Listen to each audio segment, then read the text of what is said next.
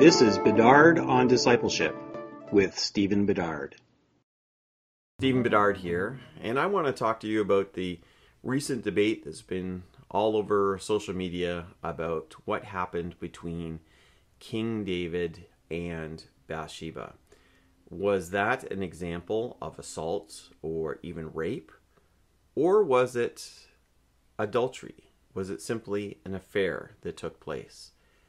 And there was a lot of debate back and forth over that. But we have to realize that the reason we're even having this conversation is not out of biblical curiosity that people stumbled upon the text and were wondering what was going on here, what was the historical circumstances. Rather, we're having this conversation over what is happening within the church. There have been numerous examples of pastors caught in sexual misconduct. And there was a time when we might have seen that simply as acts of adultery. Uh, two consenting adults having sex uh, and it being wrong because one or both of them were married.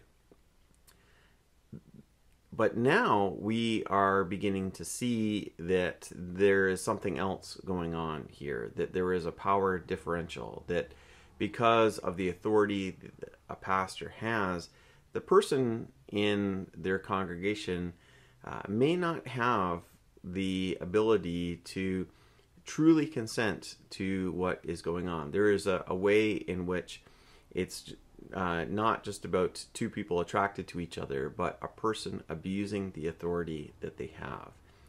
And so, because of that, people are going back to this this passage. And so, we're going to take a look at what the passage says, but we need to understand this uh, of why this conversation is taking place, and we will come back to that. But let's go to 2 Samuel chapter 11 and the first five verses. In the spring of the year, the time when kings go out to battle, David sent Joab with his officers and all Israel with him. They ravaged the Ammonites and besieged Rabbah.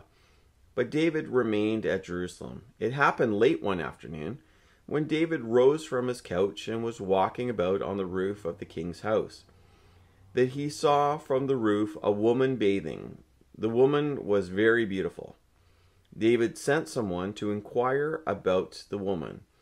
It was reported, This is Bathsheba, daughter of Eliam, the wife of Uriah the Hittite. So David sent messengers to get her, and she came to him, and he lay with her. Now she was purifying herself after her period. Then she returned to her house.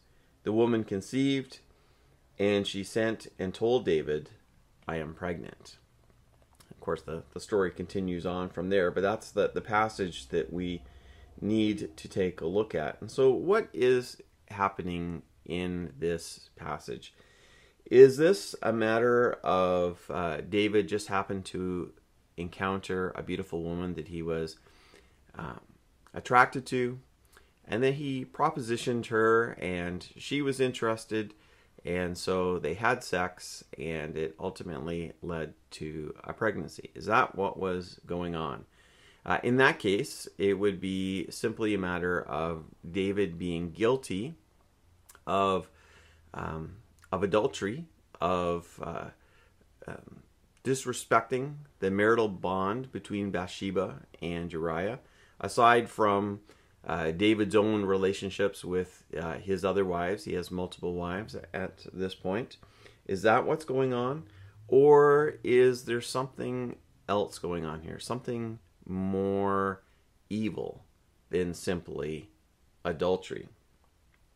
And this is the, the conversation that people have had about this because uh, there's no indication that um, that Bathsheba was brought over uh, by force, and that the the people who who brought her over uh, they don't seem to be using violence. At least it's not described here.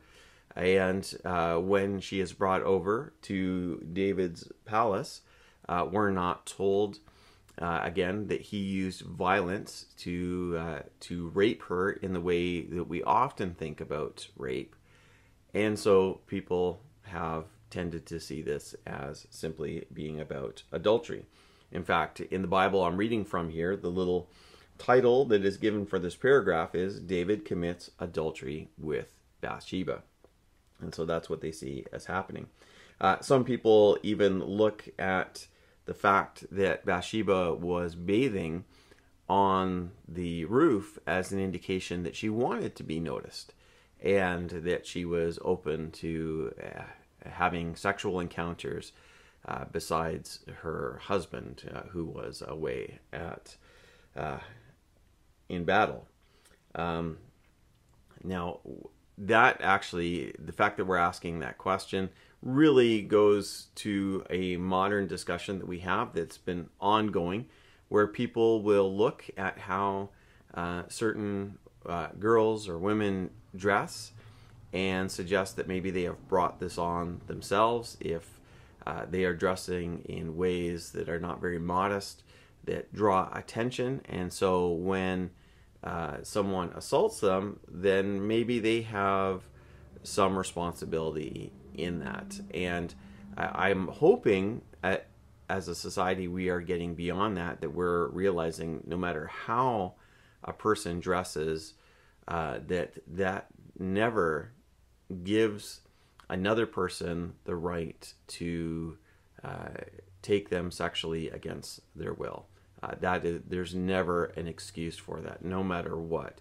Uh, we might disagree uh, with how someone dresses. We might not like how someone dresses, but it never excuses sexual assault. And so when people talk about Bathsheba here like this, it is really uh, going along the same lines. Uh, even if she was uh, bathing in this way and uh, was even open to seeing for people seeing her like that, that would never uh, give another person the right to take her without her full consent.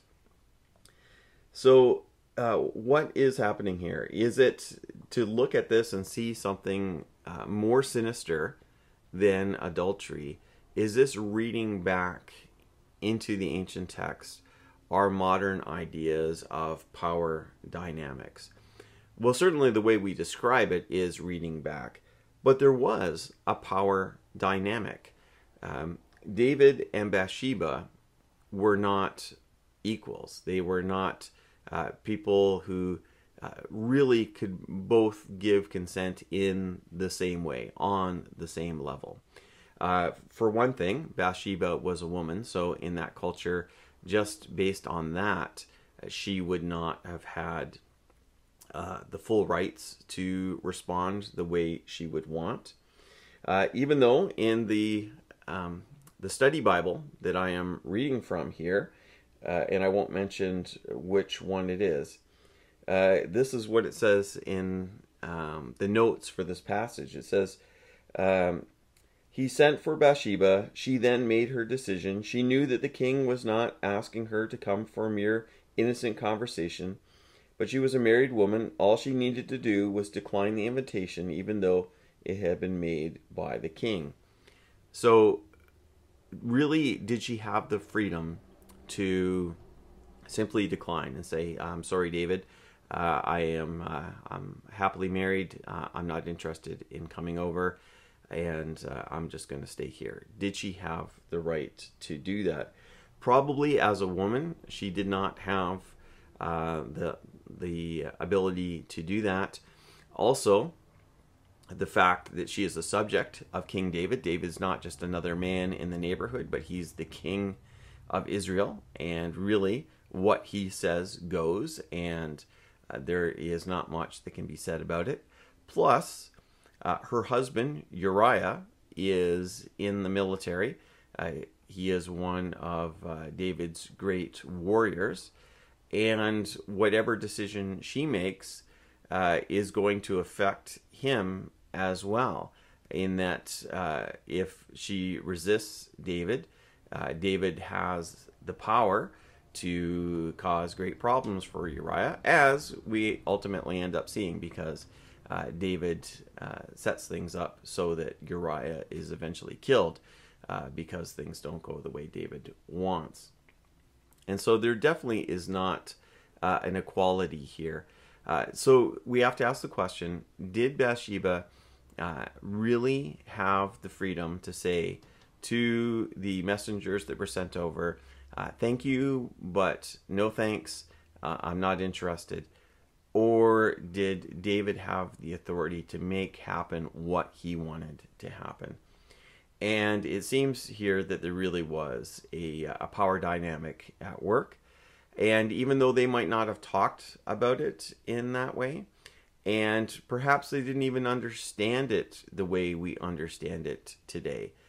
But that doesn't mean that it was okay. It doesn't mean that it was right. Uh, an example that would be looked at is uh, how um, uh, masters were with their slaves, uh, even in the United States, where they would uh, abuse their slaves and and maybe uh, even as as often reported, having taken advantage of their female slaves sexually, and obviously the the slave women did not have the right to say no there. They even if the person the master did not uh, physically beat them or physically force them.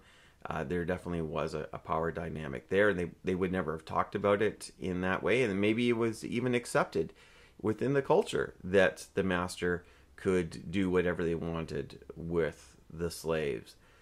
But we know that that was wrong. It's not just that it would be wrong today, it was wrong when it happened then.